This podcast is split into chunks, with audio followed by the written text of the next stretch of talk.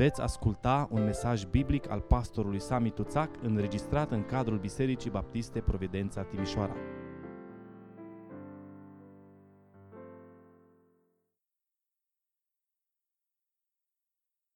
Evanghelia după Ioan, capitolul 6, versetul 37. Tot ce îmi dă Tatăl va ajunge la mine și pe cel ce vine la mine nu-l voi izgoni afară. Amin.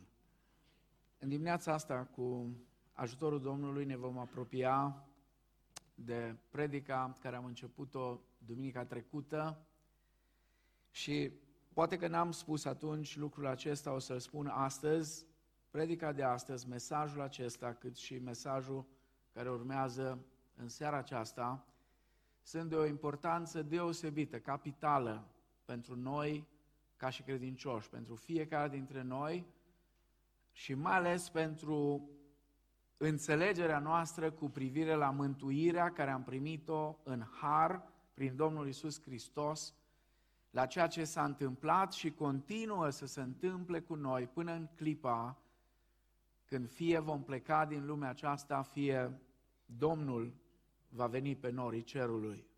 Învățătura despre mântuire este o învățătură complexă și spuneam și data trecută, e o învățătură care ar trebui să ne producă bucurie uh, și, de ce nu, împlinire. Bucurați-vă, spunea Domnul Isus ucenicilor săi, că numele voastre sunt scrise în ceruri. Ei au venit la Domnul Isus Hristos bucuroși că uh, bolnavi erau vindecați, morți erau înviați, uh, oamenii care erau stăpâniți de duhuri necurate erau eliberați, au venit plini de bucurie. Și Domnul Isus le spune, bucurați-vă că și numele voastre sunt scrise în ceruri.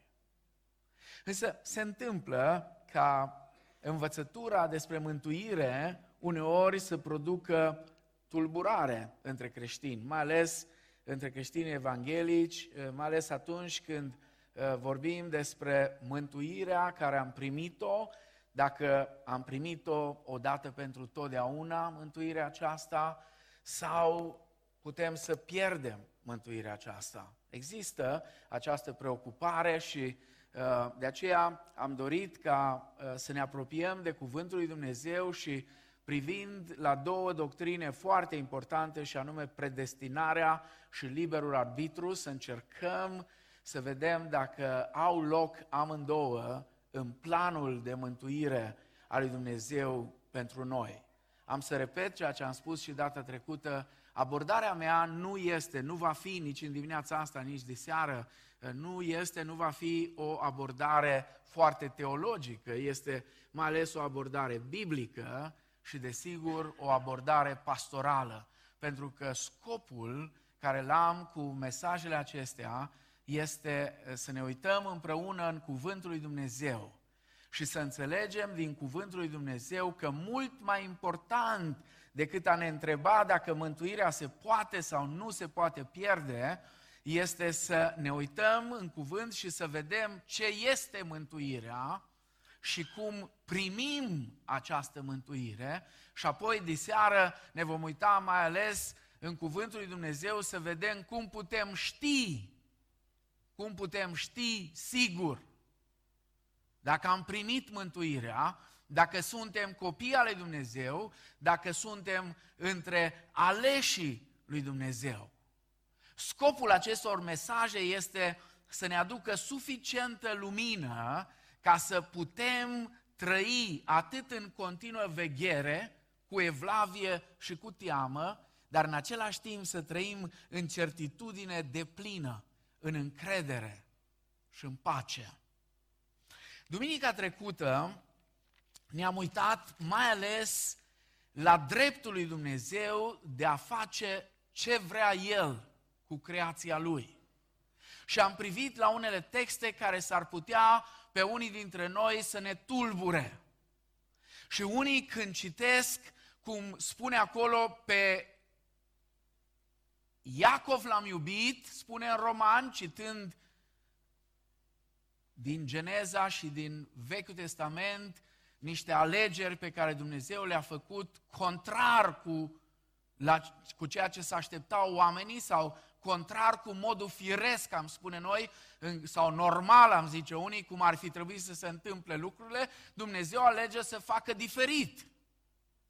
Și apoi Dumnezeu vine și explică pe unul l-am iubit și pe celălalt l-am urât.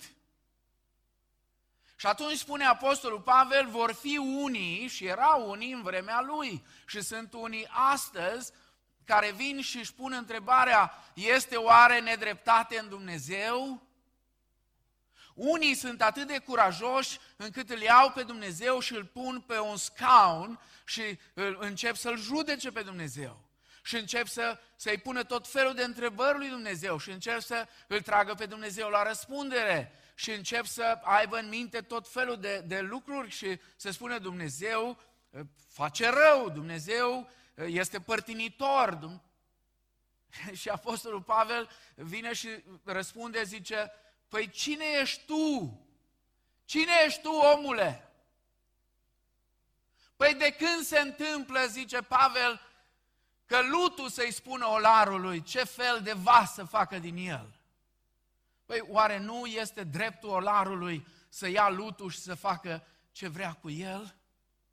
Da, tu poți să-l pui pe Dumnezeu pe scaun cât vrei tu și să-l judeci, dar te asigur că nu e Dumnezeul cel adevărat. Nu e Dumnezeu Scripturii. Nu e Dumnezeu care ni s-a revelat nouă în Sfânta Scriptură și apoi în deplinătatea Lui, în Hristos care a venit la noi. Poate e un idol. Poate e un Dumnezeu care ți l-ai făurit tu în mintea ta. Ne-am uitat apoi la mai multe texte care vorbesc despre predestinație sau despre predestinare. Sunt unii frați chiar în biserici baptiste, care să tem pur și simplu să folosească cuvântul. Chiar și Cornilescu se ferește și vorbește că i-a rânduit. Da, i-a rânduit, da? În original e i-a predestinat. Oricât îi rândui, tot acolo ajungi. Oricât o întorci, tot la asta ajungi. Și ne este așa de greu. Uitați-vă, uitați-vă, vă rog, că uneori cântăm imnuri mai vechi, care le redescoperim acum. Uitați-vă să vedeți cum acum 200, 300, 400 de ani în urmă frații noștri n-aveau nicio frică să vorbească și să cânte despre aleșii lui Dumnezeu. Și astăzi unii se tem. Se tem fie că n-au înțeles exact cum stau lucrurile, fie că, știți, e abordarea aceasta să avem grijă cumva să nu supărăm pe nimeni, Păi dacă ții o predică ca asta, cum o ține acum, super pe toată lumea. Pentru că tendința noastră întotdeauna este să încercăm să punem totul după logica noastră. Și, uh, de exemplu, martorii Jehova, săracii, se rătăcesc foarte tare și unitarienii se, se rătăcesc foarte tare. Pentru că, sigur că da, este vreunul pe aici între voi care poate să înțeleagă exact cum e Sfânta Treime, Dumnezeu unu și totuși trei persoane, trei persoane și totuși un singur Dumnezeu, nu e niciunul pe aici. Dar noi toți vedem asta în Scriptură. Noi toți credem asta pentru că așa ni se revelează Dumnezeu ca o comuniune de trei persoane. Pentru că ei nu pot să le judece logic, atunci au o abordare reducționistă și reduc totul și spun, a, nu e așa.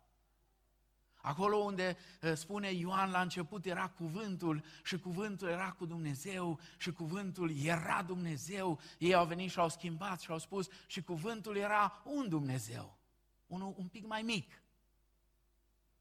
Ca să le iasă lor după logică. Și sigur că da, în, în logica noastră umană, aici avem de face cu o antinomie predestinare și liber arbitru. Pe de o parte, Biblia spune, sau dacă vreți, jumătate din Scriptură spune că Dumnezeu alege, Dumnezeu predestinează, Dumnezeu este suveran și cealaltă jumătate vine și spune că tu ești responsabil ca să alegi. Și pentru că nu reușim să le împăcăm din cauza minții noastre înguste, pentru că suntem oameni, pentru că ne este greu să acceptăm că suntem sub limita spațiu-timp. Și că în această limită spațiu-timp nu putem avea întreaga perspectivă pe care Dumnezeu o are. Acum, duminica trecută am insistat asupra textelor care vorbesc atât de clar despre faptul că Dumnezeu alege pentru mântuire. Dumnezeu predestinează. Ba mai mult decât atât, dacă vreți să vă încurc cu totul în perspectiva lui Dumnezeu, și o să ajungem imediat la asta, lucrurile sunt încheiate. Citiți cu atenție în uh, Roman capitolul 8, pe aceea pe care i-a predestinat, i-a și desăvârșit, i-a și glorificat. Aș vrea să mergem mai departe în dimineața asta și să ne uităm în al doilea rând, vom privi la câteva texte care subliniază responsabilitatea umană și rolul pe care liberul arbitru îl are în mântuire. Și aș vrea să înțelegem că Dumnezeu oferă omului posibilitatea reală, obiectivă, de a alege. Trebuie să ne uităm în Scriptură, spuneam și data trecută, fără ochelarii preconcepțiilor noastre teologice și să vedem că în paralel cu afirmațiile categorice despre suveranitatea lui Dumnezeu manifestată în dreptul lui de a decide destinul creației sale, de a alege pentru o poziție sau pentru alta, în toată Scriptura găsim afirmații tot atât de categorice că Dumnezeu oferă omului posibilitatea, libertatea de a alege. Și libertatea aceasta de a alege este o, o posibilitate reală, obiectivă, nu e o figură de stil. Nu avem de-a face aici cu cu uh, uh, anumite simbolisme. Nu despre asta e vorba. Nu de figuri de stil, ci de, despre lucruri reale. Pentru că Dumnezeu, nu uitați, Geneza 1 cu 26, 27, 28, Dumnezeu ne-a creat cum? După chipul și asemănarea sa. Adică ce înseamnă asta? Înseamnă că ne-a creat persoane. Știți care e diferența între o persoană și celelalte viețuitoare care nu sunt persoane? capacitatea noastră de a alege. Dumnezeu ne-a creat cu această capacitate, cu această libertate de a alege. Dumnezeu putea foarte bine să ne creeze roboți.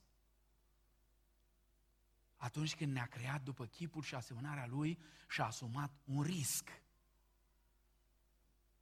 Pentru că Dumnezeu nu dorește să aibă cerul plin cu roboți ci cu persoane care să fie asemenea chipului Fiului Său, care să-L iubească și să-L slujească pentru că doresc. Cea mai fantastică imagine care o avem cu privire la relația noastră de dragoste cu Dumnezeu este în eliberarea robilor care slujeau în vechime în poporul Israel. După șapte ani unii care ajungeau să se vândă robi trebuiau eliberați. Și atunci cuvântul lui Dumnezeu spune în legea lui Moise că dacă robul acela, din dragoste pentru stăpânul lui, pentru că a fost un stăpân bun, pentru că a fost un stăpân care s-a îngrijit de el, pentru că a fost un stăpân care l-a iubit, nu vrea să plece. Atunci stăpânul să ia o sulă, să-i uh, uh, uh, străpungă urechea, să-i pună acolo un cercel în urechea aceea și el să rămână rob de bunăvoie. Prin alegerea lui, nu prin obligație, nu prin forțare, ci prin alegerea lui personală, nesilit de nimeni, ci pur și simplu pentru că își iubea stăpânul. De departe, una dintre cele mai puternice și mai dramatice dintre toate pasajele care pun accent pe responsabilitatea umană și pe liberul arbitru se află în Deuteronom, capitolul 30, cu versetul 15. Iată, îți spun înainte, azi înainte, viața și binele, moartea și răul, că îți poruncesc azi să iubești pe Domnul Dumnezeul tău, să umbli pe căile Lui și să păzești poruncile Lui, legile Lui și rânduielile Lui, ca să trăiești și să te înmulțești și ca Domnul Dumnezeul tău să te binecuvinteze în țara pe care o vei lua în stăpânire. Dar dacă inima ta se va abate, dacă nu vei asculta și te vei lăsa amăgit să te închine înainte altor Dumnezei și să le slujești, vă spun astăzi că veți pieri și nu veți avea zile multe în țara pe care o veți lua în stăpânire după ce veți trece Iordanul. Iau azi cerul și pământul, martori împotriva voastră, că ți-am pus înainte viața și moartea, binecuvântarea și blestemul. Alege viața ca să trăiești tu și sămânța ta.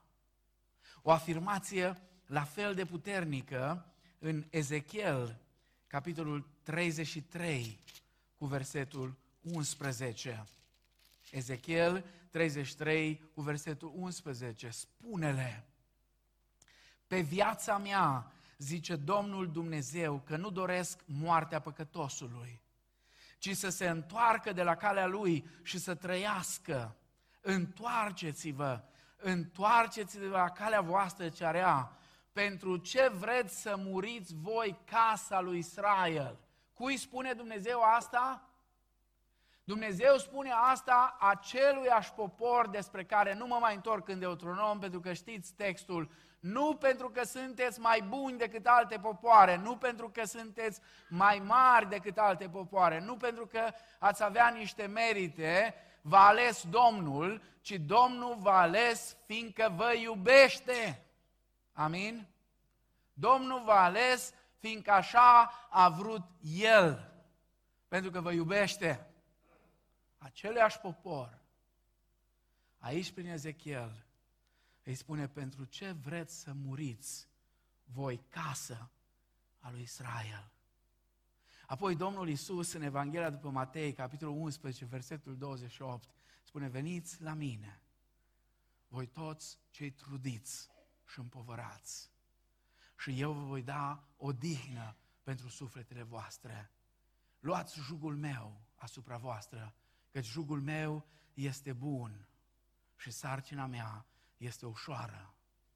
Iar în versetul acesta, care e atât de fantastic, jumătate din el vorbește despre suveranitatea lui Dumnezeu, jumătate din el vorbește despre responsabilitatea noastră. Tot ce îmi dă Tatăl va ajunge la mine și pe cel ce vine la mine nu-l voi izgoni afară.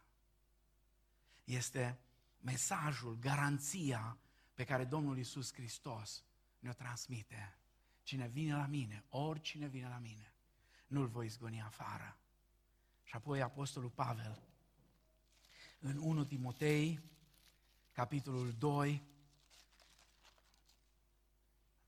versetul 2 și 4, Spune, vă îndemn să aduci, să faceți rugăciuni și zice în versetul 2, pentru împărați și pentru toți cei ce sunt înălțați în dregătorii, ca să putem duce astfel o viață pașnică și liniștită, cu toată evlavia și cu toată cinstea.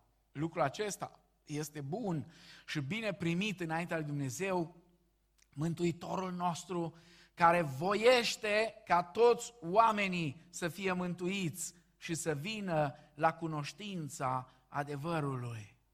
Observați cum aici, în pasajul acesta, Apostolul Pavel condiționează mântuirea de rugăciunile copiilor lui Dumnezeu și de nevoia oamenilor de a cunoaște adevărul. Ei trebuie să cunoască adevărul, noi trebuie să ne rugăm pentru ei, noi trebuie să ne rugăm pentru fiecare om care este în păcat. Și încă un text, Faptele eh, Apostolilor, capitolul 17, versetele 30 și 31. Dumnezeu nu ține seamă de vremurile de neștiință și poruncește acum tuturor oamenilor de pretutindeni să se pocăiască, pentru că a rânduit o zi în care va judeca lumea după dreptate prin omul pe care a rânduit pentru aceasta și despre care a dat tuturor oamenilor o dovadă netegăduită prin faptul că l-a înviat din morți. Observați, de două ori apare cuvântul tuturor. Tuturor înseamnă tuturor. Poți să o întorci în câte părți vrei. Când spune tuturor, înseamnă tuturor. Și încă unul și e suficient. Sunt nenumărate alte texte, la fel cum sunt și textele care vorbesc despre faptul că Dumnezeu este Cel care alege și predestinează. 2 Petru, capitolul 3, cu versetul 9. Domnul nu întârzie în împlinirea făgăduinței Lui, cum cred unii, ci are o îndelungă răbdare pentru voi și dorește ca nici unul să nu piară, ci toți să vină la pocăință. O afirmație extraordinară, categorică. Acum, și în cazul acesta al afirmațiilor despre libertatea omului de a-și alege destinul, am putea să mai adăugăm încă alte texte, dar este suficient. Am văzut, pe de o parte, texte care spun clar că Dumnezeu predestinează, că Dumnezeu alege, pe de altă parte, texte care spun la fel de clar și de categoric că este responsabilitatea noastră să alegem. Acum, mergem mai departe la al treilea punct. Cum se poate să fie adevărate ambele doctrine? Aceasta este întrebarea cea mare și cea grea. Cum se poate să fie adevărat atât faptul că Dumnezeu predestinează și alege, cât și faptul că omului îi se oferă posibilitatea de a alege și că el este într-adevăr liber să aleagă. După logica umană, spuneam, nu pot fi amândouă adevărate. Pentru că logica noastră ne cere să alegem pe una sau pe cealaltă. Și sunt foarte mulți creștini, foarte mulți teologi care au făcut această alegere. Sunt unii care cred cu exclusivitate doar în predestinare și în alegere. Sunt alții care nici nu vor să audă despre predestinare, pentru ei totul este liber arbitru. Cei de la extremele acestor extreme sunt gata să se anatemizeze unii pe alții și să consideră că ăia sunt eretici sau ăilalți sunt eretici. Probabil că și voi, la fel ca și mine, ați fost întrebați, eu ca păstor, am fost întrebat de mai multe ori dacă cred în predestinare sau cred în liberul arbitru. Sau altfel spus, cum e la modă astăzi, ești calvinist sau ești arminian. Eu întotdeauna răspund celor care mă întreabă, eu sunt baptist reformat. Și mai mult de aici înțelege fiecare ce vrea. Nu am de gând să intru cu oamenii în discuții care nu sunt sănătoase, care nu sunt pastorale, care nu duc spre uh, tăria și întărirea noastră în credință. Uh, vreau să, uh, să, vă, să vă spun, nu ca o spun ca o, o laudă sau ca să ies cu ceva în evidență, dacă ați observat, eu am o aplecare deosebită înspre teologia biblică, mai mult decât înspre teologia sistematică. Asta nu înseamnă că nu-mi place teologia sistematică sau că nu investesc în a, a, a mă pune la punct, deși recunosc că nu în toate doctrinele pot să stau la fel de bine pregătit cum sunt în unele, însă prefer teologia biblică și prefer abordarea pastorală. Totdeauna îmi amintesc că am pățit-o și eu. Predicam când eram student în București, predicam la biserica din Popa Rusu și profesorii mei, uh, unii dintre ei, cei mai buni, veneau acolo la biserică, veneau să mă asculte. Și nu mi-era tot una.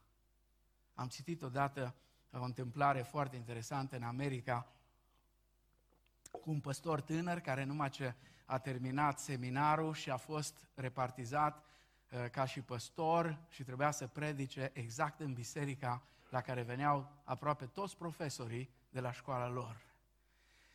Și în fiecare duminică, la sfârșit, îl așteptau câte unul afară. Acolo, în greacă, ai dat-o pe lângă, acolo, la învățătura, doctrina aia, n-ai zis cum o zis nu știu cine, n-ai făcut cum trebuie și uh, nu n-a mai știut ce să facă și a vrut să își dea demisia uh, și a spus nu-i de mine aici. Dar înainte de a face asta, i-a scris o scrisoare bunicului lui, care era păstor pensionar. Și a spus, bunicule, uite, așa, așa, așa am pățit. ce mă sfătui să fac? Și bunicul lui i-a spus doar atât. Copile, predică Biblia, că ăștia nu știu.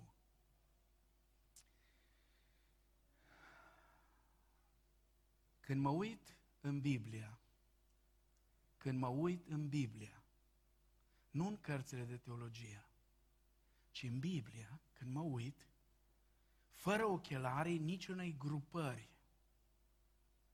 lucrurile se văd cam așa. Pe de o parte, Biblia spune clar, clar, și îmi pare rău de frații mei baptiști, care unii se feresc ca de necuratul să folosească cuvântul alegere sau predestinare.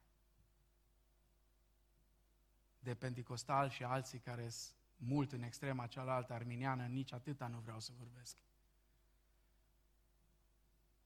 Dar pe de o parte, când mă uit în Scriptură, o parte din Scriptură enormă vorbește atât de clar, cu toate încercările unora, Cornilescu, toată stima pentru el, dar era ortodox.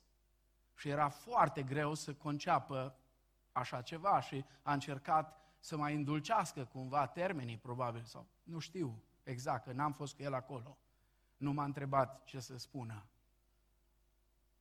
De aceea am învățat de pe vremuri, de la prezbiterul bătrân, dacă unii l-ați știut, al Bisericii Baptiste Germane, fratele Băjenaru, bătrânul, care era, uh, ce să vă spun, o capodoperă. Era filolog, filolog. Vorbea în jur de șase limbi la perfecție. Omul acela m-a învățat ceva fantastic, studiu în paralel a mai multor traduceri din Scriptură. Ați văzut că uneori prefer să citesc din mai multe traduceri pentru simplu fapt că punându-le toate la oaltă, primești așa o, o imagine fantastică. De aia vă încurajez, mai ales pe tineri, uh, citiți Cornilescu, dar citiți și noua traducere românească și cei care sunteți ca și mine latiniști convinși și nu vă plac slavonismele, căutați Biblia uh, profesorului Nițulescu de la Iași revizuită și veți fi uimiți de frumusețea limbii române pe care domnul profesor Nițulescu la 1800 toamna, când a făcut el traducerea înainte de Cornilescu, o folosea limba română. Și veți vedea cum folosește speranță și glorie și alte uh, uh, noțiuni latine și nu slavone.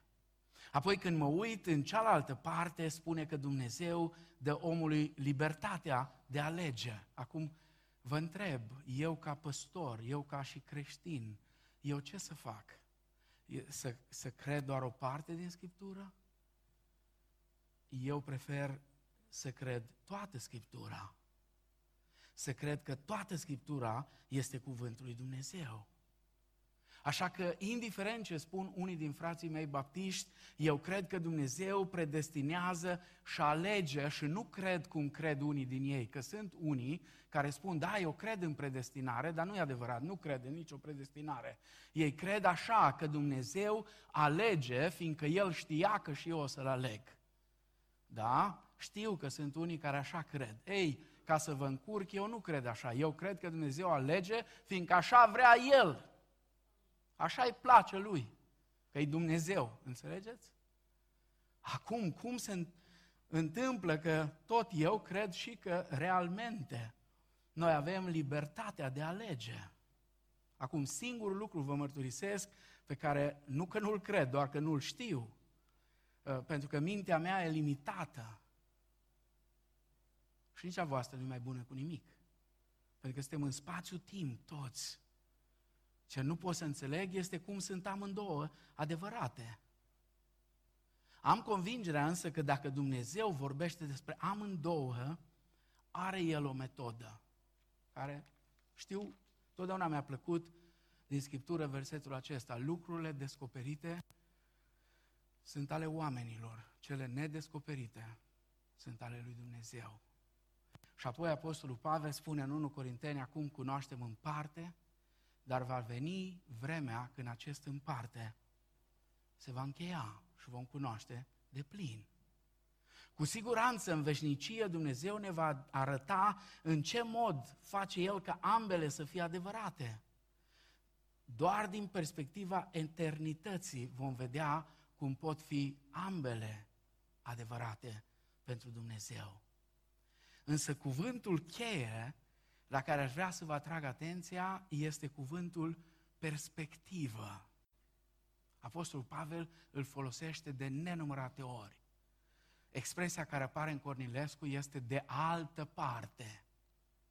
Adică dintr-un alt punct de vedere, dintr-o altă perspectivă. Nu știu dacă duminica trecută v-am dat exemplul ăsta, să presupunem că eu și Francesca stăm la o masă. Acolo e scaunul ei, aici ar fi scaunul meu și între noi este o masă. Și pe masă este o foaie și pe foaia aia e o cifră. Și Francesca îmi spune, Sami, pe cuvântul meu îți spun, pe cuvântul meu, ca să nu-l citesc pe Cristi Sonia, uh, prietenul meu foarte bun, prietenii știu de ce, uh, și el o să mă audă uh, și o să se distreze, Francesca o să spună, este cifra 6. Și eu mă uit la ea și îi spun, Francesca, eu sunt păstorul tău. Te rog să mă asculți este cifra nouă. Înțelegeți? Eu stau aici, ea stă acolo, ea spune șase, eu spun nouă. Cine are dreptate? Cine are dreptate? Depinde din ce perspectivă privești. Dacă privești din perspectiva mea, de acolo de unde eu văd, eu am dreptate. Dacă privești din perspectiva ei, Francesca are dreptate. Așa că, pe final, haideți să ne uităm un pic numai la diferența majoră dintre perspectiva lui Dumnezeu și perspectiva noastră. Perspectiva lui Dumnezeu sau punctul de vedere al lui Dumnezeu pornește de la faptul că nu uitați, vă rog, nu uitați, știți povestea lui Wayne Barber. Există două adevăruri fundamentale în univers. Primul, există Dumnezeu. Amin? Al doilea, nu ești tu ăla. Da? Nu ești tu ăla. Ține minte asta tot timpul. Dumnezeu este transcendent. Dumnezeu este în afara materiei, în afara sferei spațiu-timp. De acolo, când privești în sfera spațiu-timp, vezi totul deodată. Înseamnă că Dumnezeu vede tot, trecutul, prezentul și viitorul deodată. El susține tot întregul, îl energizează și îl conduce în direcția în care dorește. Îl cunoaște și determină totul. Din perspectiva lui Dumnezeu, tot viitorul nostru este nu numai decis, ci este deja existent în ochii lui Dumnezeu. Romani 8 cu 30. Uitați-vă, Romani 8 cu 30. Și pe aceea pe care i-a hotărât mai dinainte, i-a și chemat și pe, eh, pe aceea pe care i-a chemat, i-a și socotine prihăniți, iar pe aceea pe care i-a socotine prihăniți, i-a și proslăvit. Adică i-a și glorificat finalul copiilor lui Dumnezeu, glorificarea lor, care din punctul nostru de vedere este încă un lucru de domeniul viitorului, din punctul de vedere al lui Dumnezeu este deja un lucru realizat. Dar în același timp, Dumnezeu, pentru că e Dumnezeu, are libertatea și posibilitatea să lase liber fiecare element din întreg fără ca libertatea aceea să-i afecteze propriile decizii și direcții. Lucrul acesta este cel mai greu de înțeles pentru noi. Dar Dumnezeu ne asigură în Scriptură că așa sunt lucrurile. Și noi credem, acceptăm sau nu. Acum ne uităm și la perspectiva umană și apoi ne apropiem de niște concluzii.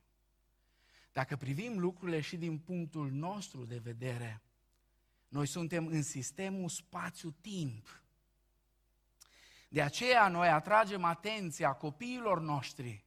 Ai grijă că dacă nu înveți astăzi, mâine nu vei ști la școală.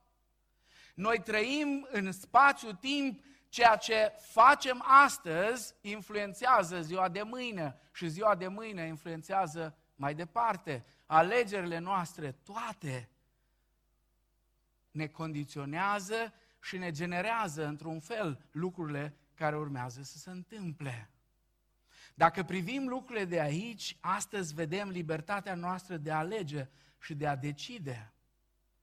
Iar mâine, toți știm asta, vom trăi consecințele a ceea ce am ales sau am decis astăzi.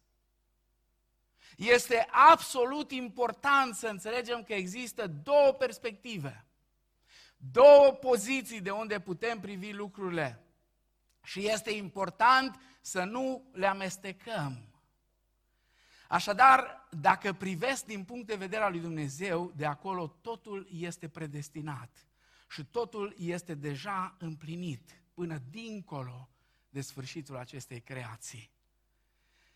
Dacă privesc din punctul de vedere al omului, de aici totul este lăsat alegerii și deciziei mele.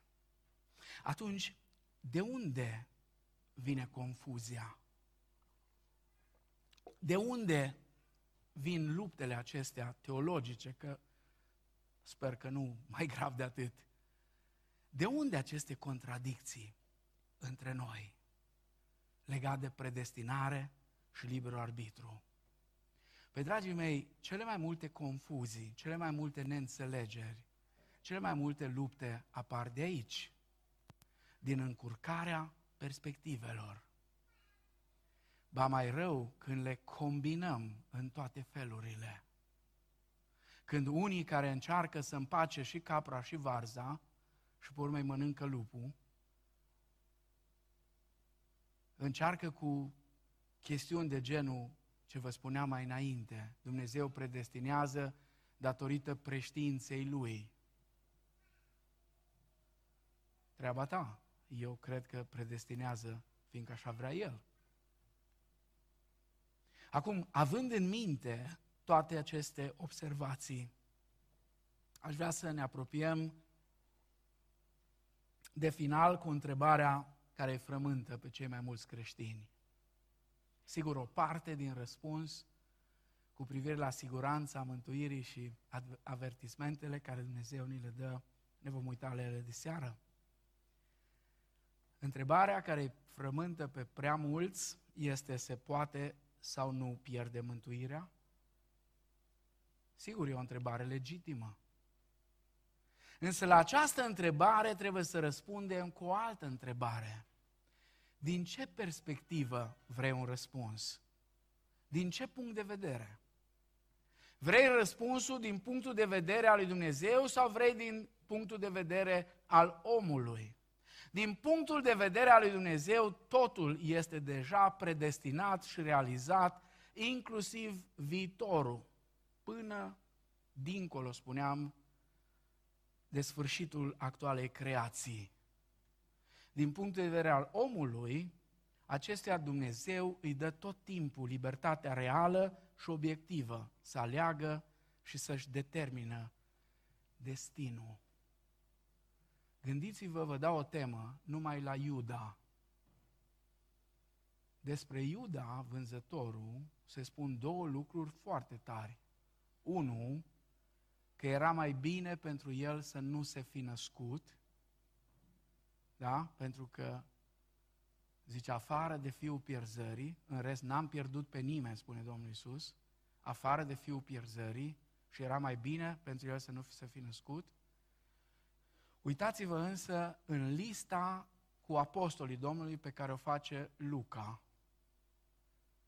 Și Luca spune pe Petru și pe Andrei, pe Iacov și pe Ioan, pe Simon și pe Cutare.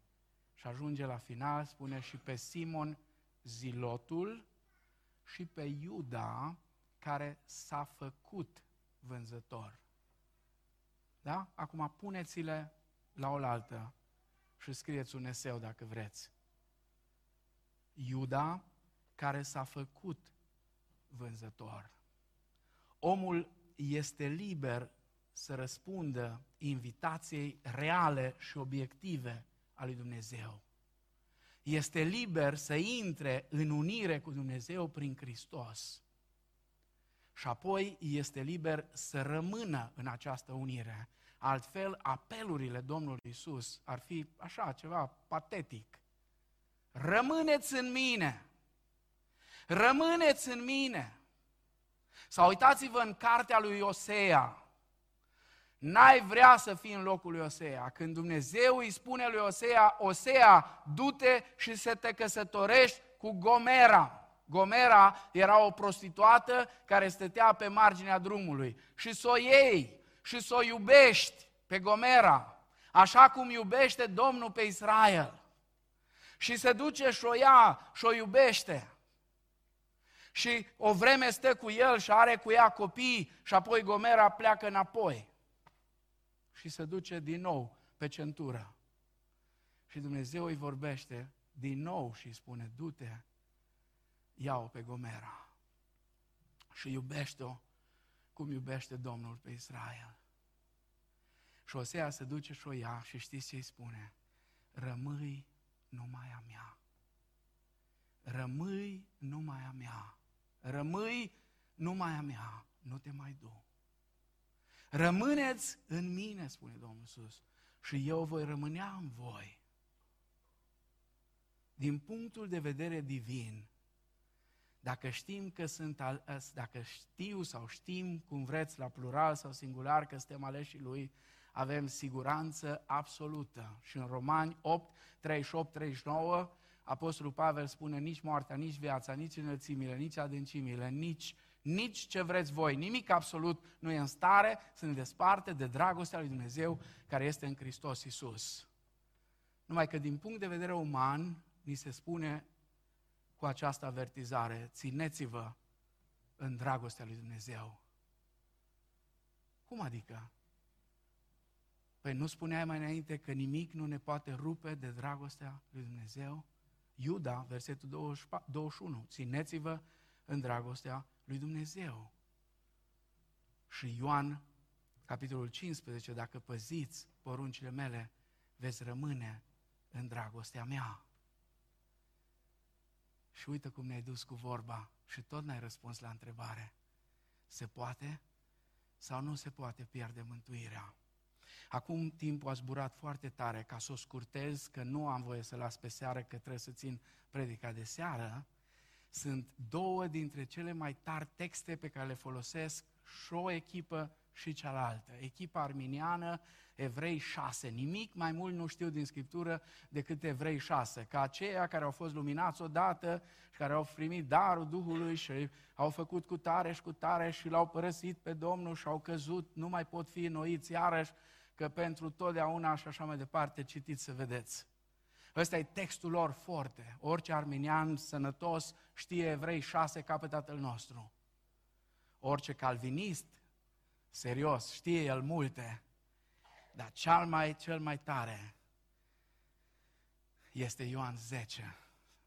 Oile mele ascultă glasul meu, ele vin după mine. Ioan 10 cu 28. Nimeni 27, 28. Nimeni nu le va smulge din mâna mea. În viac sau în veci, spune noua traducere românească, în veci nu vor pieri. Și apoi, mai mult decât să ne încurce și mai tare, zice, nimeni nu le va smulge din mâna tatălui meu. Eu și Tatăl una suntem. Adică în Ioan 10, Domnul Iisus spune așa, ia priviți cum stau lucrurile. Eu care sunt mântuit, care am primit mântuirea prin har, eu sunt în mâna lui Hristos. Și mâna lui Hristos este în mâna lui Dumnezeu. Și eu sunt în mâna Tatălui și a Fiului și Duhul Sfânt locuiește în mine. În viac nu vor pieri. Cum le împăcăm pe una cu alta? Dați-mi voie să citez de data asta dintr-unul din teologii baptiști de marcă. E adevărat, este un teolog baptist reformat, care oferă un răspuns magistral acestei preocupări.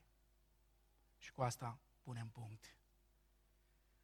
În timp ce Evrei 6 ne arată că credincioșii autentici pot cădea, Ioan 10 cu 28 ne învață că ei nu vor cădea.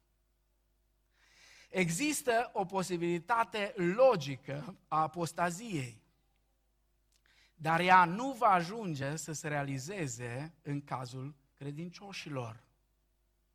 Cu toate că ei și-ar putea abandona credința și, prin urmare, ar putea ajunge la soarta descrisă în Evrei 6, harul lui Dumnezeu îi împiedică să fie apostați. Dumnezeu înfăptuiește lucrul acesta nu făcând să fie imposibil ca ei să cadă, ci făcând să fie sigur că ei nu vor cădea. Accentul nostru pe pot cădea și nu vor cădea nu este lipsit de importanță. El ocrotește libertatea individului. Credincioșii sunt capabili să-și nege credința, dar ei vor alege în deplină libertate să nu o facă. Aceasta este siguranța pe care o discutăm noi. Nu că Dumnezeu face ca apostazia să fie imposibilă, înlăturând însăși posibilitatea de a alege.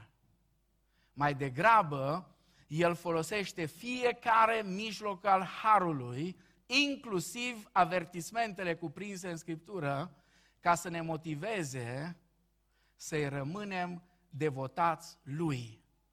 Pentru că El ne dă posibilitatea să perseverăm în credința noastră. Termenul de perseverare este preferat celui de păstrare, zice Erickson.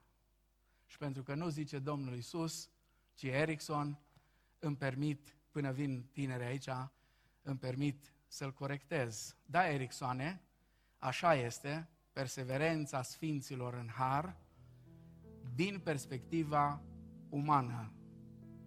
Din perspectiva divină, este păstrarea sfinților în har.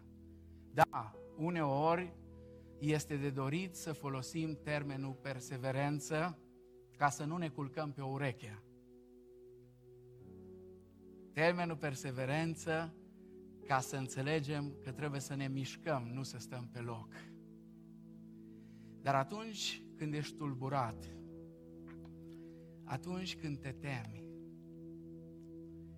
atunci aduți aminte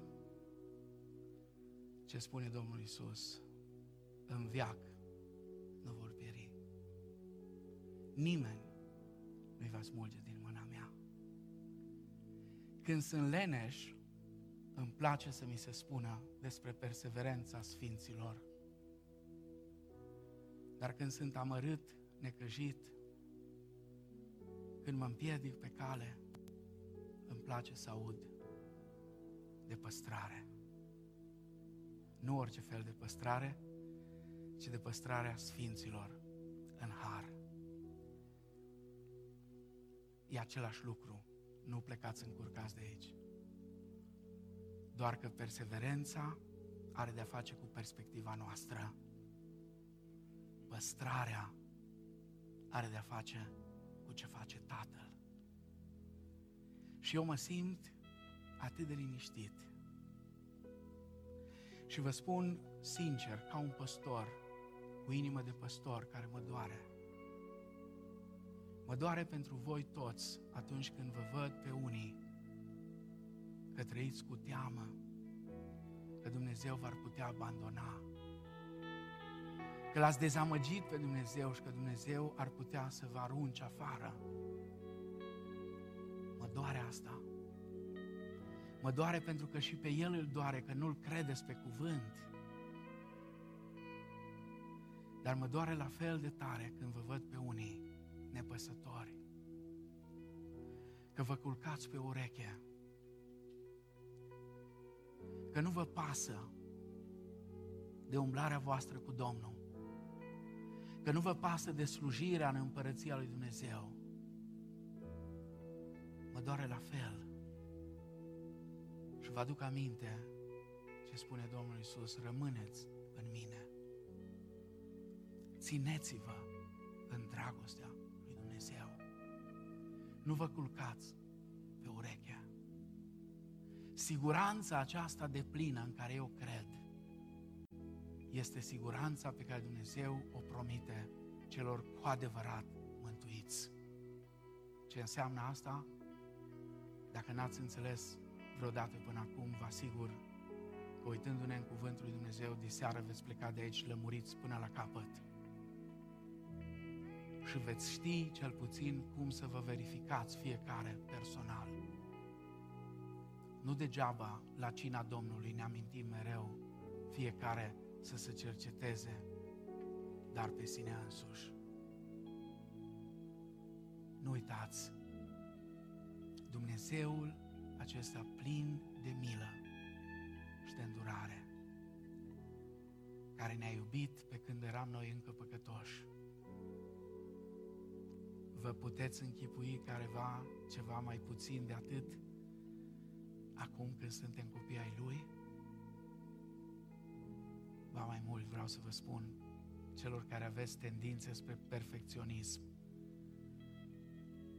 că nici mai mult de atât nu o să auziți. El ne iubește,